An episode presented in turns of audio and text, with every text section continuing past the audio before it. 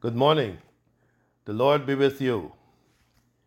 This is Father Mark Kendall in the Turks and Caicos Islands, bringing to you morning devotions from the Diocese of the Bahamas and the Turks and Caicos Islands for Monday, the 26th of February, 2024.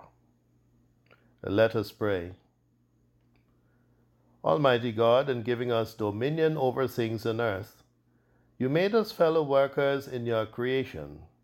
Give us wisdom and reverence so to use the resources of nature, that no one may suffer from our abuse of them, and that generations yet to come may continue to praise you for your bounty through Jesus Christ our Lord. Amen. Listen to a part of the Old Testament passage for Mass today. It comes from Daniel chapter 9. I turned to the Lord God to seek an answer by prayer and supplication, with fasting and sackcloth and ashes. I prayed to the Lord my God and made confession, saying, Ah, Lord, great and awesome God, keeping covenant and steadfast love with those who love you and keep your commandments. We have sinned and done wrong, acted wickedly and rebelled, turning aside from your commandments and ordinances. We have not listened to your servants, the prophets, who spoke in your name to our kings, our princes, and our ancestors, and to all the people of the land. This passage is referred to as Daniel's prayer.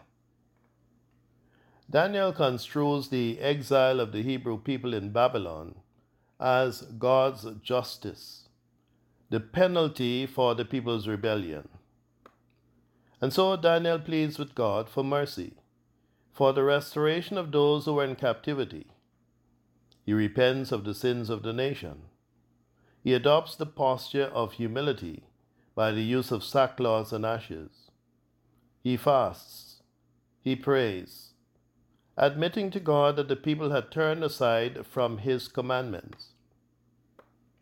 Well, what was God's first commandment? And have we turned away from it? God's first commandment is in Genesis chapter 1 and verse 28. When God blessed mankind and said unto them, be fruitful and multiply and replenish the earth and subdue it, and have dominion over the fish of the sea and over the fowl of the air and over every living thing that moveth upon the earth. I put to you that the world has turned aside from God's first commandment. Through greed, through exploitation, through selfishness, through the lack of vision.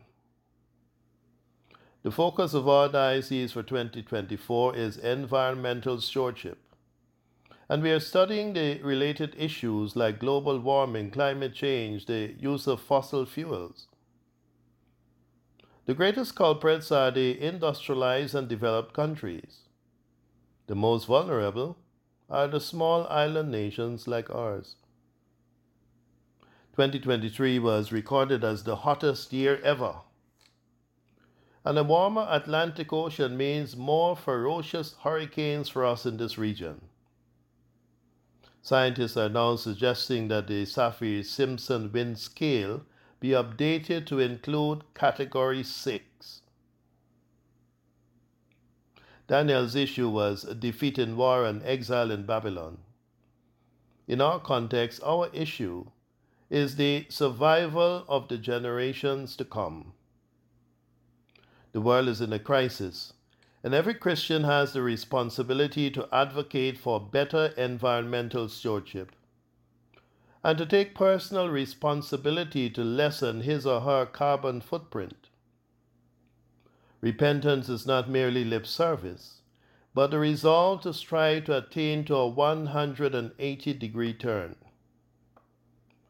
In regard to the environmental stewardship, we can make changes in many simple ways. What about the foods that we choose to buy and eat? Here in Grand Turk, we produce an abundance of eggs on the island. But somehow many eggs are left unsold and unused. Residents persist in buying imported eggs from layers that are chemically doctored, involving the use of fossil fuels to have them shipped here, and which are delivered in styrofoam containers that are not biodegradable. Is preferring the imported eggs over the local eggs sinful or not? Or is it just a matter of one exercising his right to choose as he thinks fit and to buy whatever he wants to and from whomever he wants to?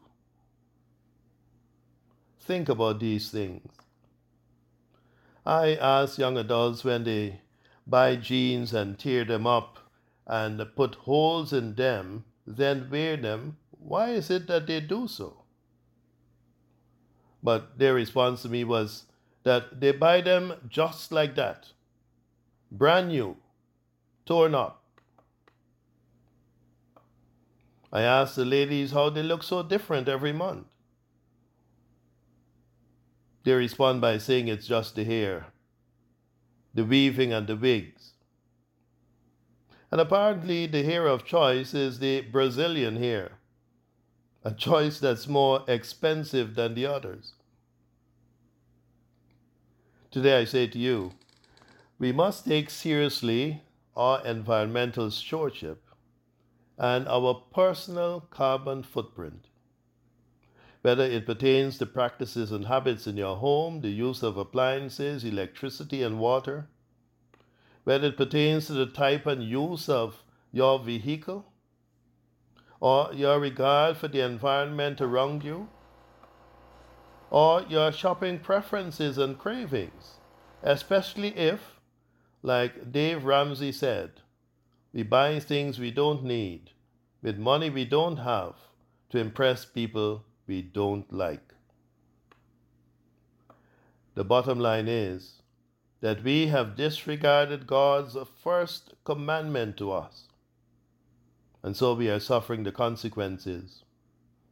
The time for repentance is now. And repentance is truly manifested by changes in our personal behavior and changes in the status quo of our culture. Let us pray. O merciful Creator, your hand is open wide to satisfy, satisfy the needs of every living creature. Make us, we ask you, ever thankful for your loving providence, and grant that we, remembering the account that we must one day give, may be faithful stewards of your good gifts. Through Jesus Christ our Lord, who lives with you and the Holy Spirit, one God, now and forever. Amen. Thanks for listening. Have a good day. Please share this devotion with others. And may God help you to exercise good environmental stewardship today.